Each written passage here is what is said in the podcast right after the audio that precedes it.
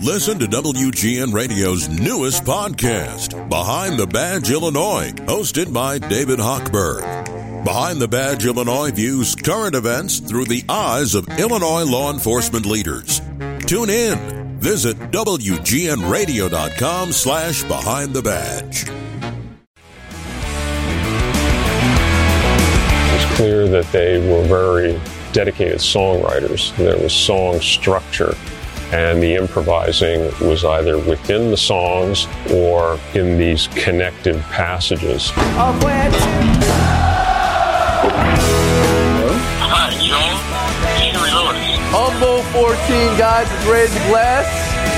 Everybody get drunk and make mediocre decisions.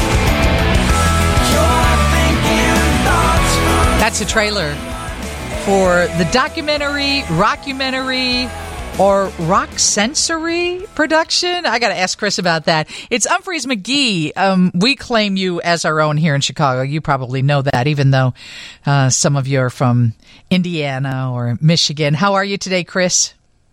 Hey, I'm doing great. How are you, Lisa? I'm doing well. So it's happening this weekend, Sunday, at Chicago's Music Box Theater.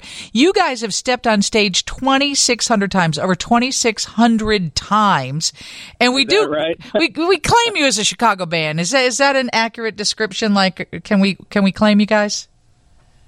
Absolutely. You can claim us if you want us. Uh, we've been around enough, long enough to uh, to claim our spot, and uh, we're just kind of a genre bending, uh, crazy uh, exploration of uh, of of rock music of all level, you know, old and new, classic and modern, and uh, everything in between.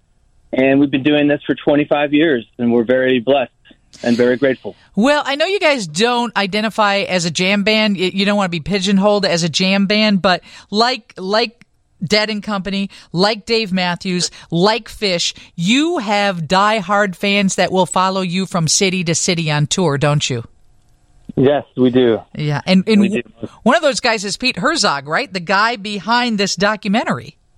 Yes, yeah. Pete is just an, a fan, and very talented director and film videographer. Yeah, it just so happens to be.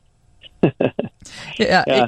I, I, he said he he published a quote and it said our family has been vacationing around um, the band's tour schedule and have been to some amazing sites and met some incredibly kind people and rocked the hell out of some concerts and and that is a true testament to people who absolutely adore you. I think most everybody in this area has seen you.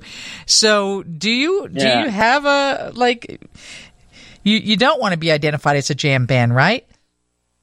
I mean, honestly, I don't think all of us do, but I think that we are accepting on the positives of using that word. For some reason, in the music industry, it's been kind of a uh, you know a poisonous uh, word, so to speak, to the, the genre perspectives. You know, uh, the industry perspective. But uh, when it comes to explaining what we do, it does pretty much speak for itself. I mean, jamming, improvisation, uh, live uh, you know, set lists that are different and unique uh, is really what we do. That's what a jam band is about, and it's Americana. It's American rock music that people don't always give credit for. In my opinion, it's a little underrated, is what I'm saying. And I think that we just have to take the positives from, you know, what the uh, critics may think uh, or may not think of it. You know. And Umphrey's McGee is actually a name that came from a real person, sort of, right? Yeah. I guess the guys thought it would be a good idea to name the band after the singer's cousin, Brendan's cousin, in college. So yeah, they named the band after his cousin that lives in somewhere in Mississippi, I guess. So uh, this Sunday at Chicago's Music Box Theater, they are going to debut Umphrey's McGee documentary. Um, I know it's been identified as a rockumentary, a documentary, but they also said a rockusensory. What does that mean? A Rocky sensory. Yeah, that's what it says. It says frame by frame an all new retrospective rock you sensory. I'm like, what are they going to do? They're going to do aromatherapy in the room. They're going to smell like a rock concert. How's this work? That's a good question. Yeah, you, you got me. I think uh, sensory must be kind of like an exciting, passionate way to say it'll be a lot of sensory overload. Yeah. meaning probably a lot of ADD uh, edits of, of tons of vid- uh, video and video footage and pictures to just flash through You know, so maybe it's just sensory overload. Overload is what they're saying. I guess. Are you blown away that it's been 25 years for the band? I am. I'm blown away. I'm also. Um, I feel very proud of everyone um, pulling together like this. It's no small feat for really any band of any genre or any level. Like playing 25 consecutive years without without you know. I mean, the only lineup change was the first couple of years with the first drummer Mike Mirro, um, and um, you know after that we've been the same unit the whole time throughout, and that's if you looked at if you really look that up in, in rock history, that's very rare. So I'm very I'm very lucky and grateful. You don't get tired of each other? Uh, well, I didn't say we didn't get tired of each other, but but you know, it's just Yeah. like going to work. You know, it's a dysfunctional family and it's a work office space at the same time. So. I, I know you're headed to Colorado. You've got some nights at Red Rocks, which has got to be one of the best venues in the world. You're going to play Bonnaroo. You're going to play the Stone Pony. When you're in Chicago, do you have a favorite music venue to play? We I was at a show last night at the Salt Shed. I thought that was a great new venue, and I just wondered Cool. what you thought of venues in Chicago and where you guys like to play. Um, I I like just about anything that comes my way. I mean, I I love the city so much. It's my it's basically my my uh, background. But um, if I had to choose, I mean, I I, I did enjoy those Charter One Pavilion shows, um, which I don't know if honestly where the update is on that, if that's around anymore. Um, but then also you have, you know, all the theaters.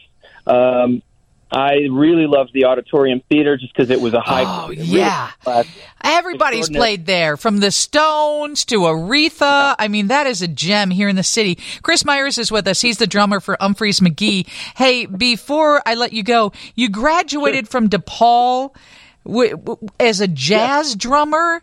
I, I, I, I don't, I don't even how how does that differentiate you from anybody else sitting behind a, a drum kit? I just think that it just gives you a, you know, a curriculum based degree of uh, training and high level professionalism uh, through a, you know, a, a, curriculum from a traditional school such as DePaul, where they provide, you know, classes on how to improvise, classes on how to study all those jazz greats, because jazz in itself was a fine art, and it's now fi- finally being recognized in the last 20 years as a degree uh, and a merit, you know, for said uh, fine arts, and I, I just went with DePaul because the faculty's awesome and the players are always great, and and I was working a lot in that at that time in my life as a as a freelancer, so I didn't want to leave the city yet and still get a degree. So I'm Well- I'm, I'm definitely better for it. Absolutely. Well, it just it shows you the depth of the band and what you all bring as individuals. It's Umphrey's McGee. It's at the Chicago Music Box Theater this Sunday. They're going to do a presentation. It's followed by a Q&A with some of the band members, the director and the producer. It's called Frame by Frame. And you can also check it out on nugs.net. That is my go-to for capturing uh, what happens at concerts. Thanks so much for joining us, Kris. Oh, thank you. It's a, it's great to talk to you. It's a pleasure. Oh my gosh, I feel the same way. Check out Umphrey's McGee. I know that you're familiar with them, but uh, check out some of the shows they've got coming up. They won't be back in this way for a while, but you know, we all travel for music. Steve's News is next on 720 WGN. Lisa Dent, WGN.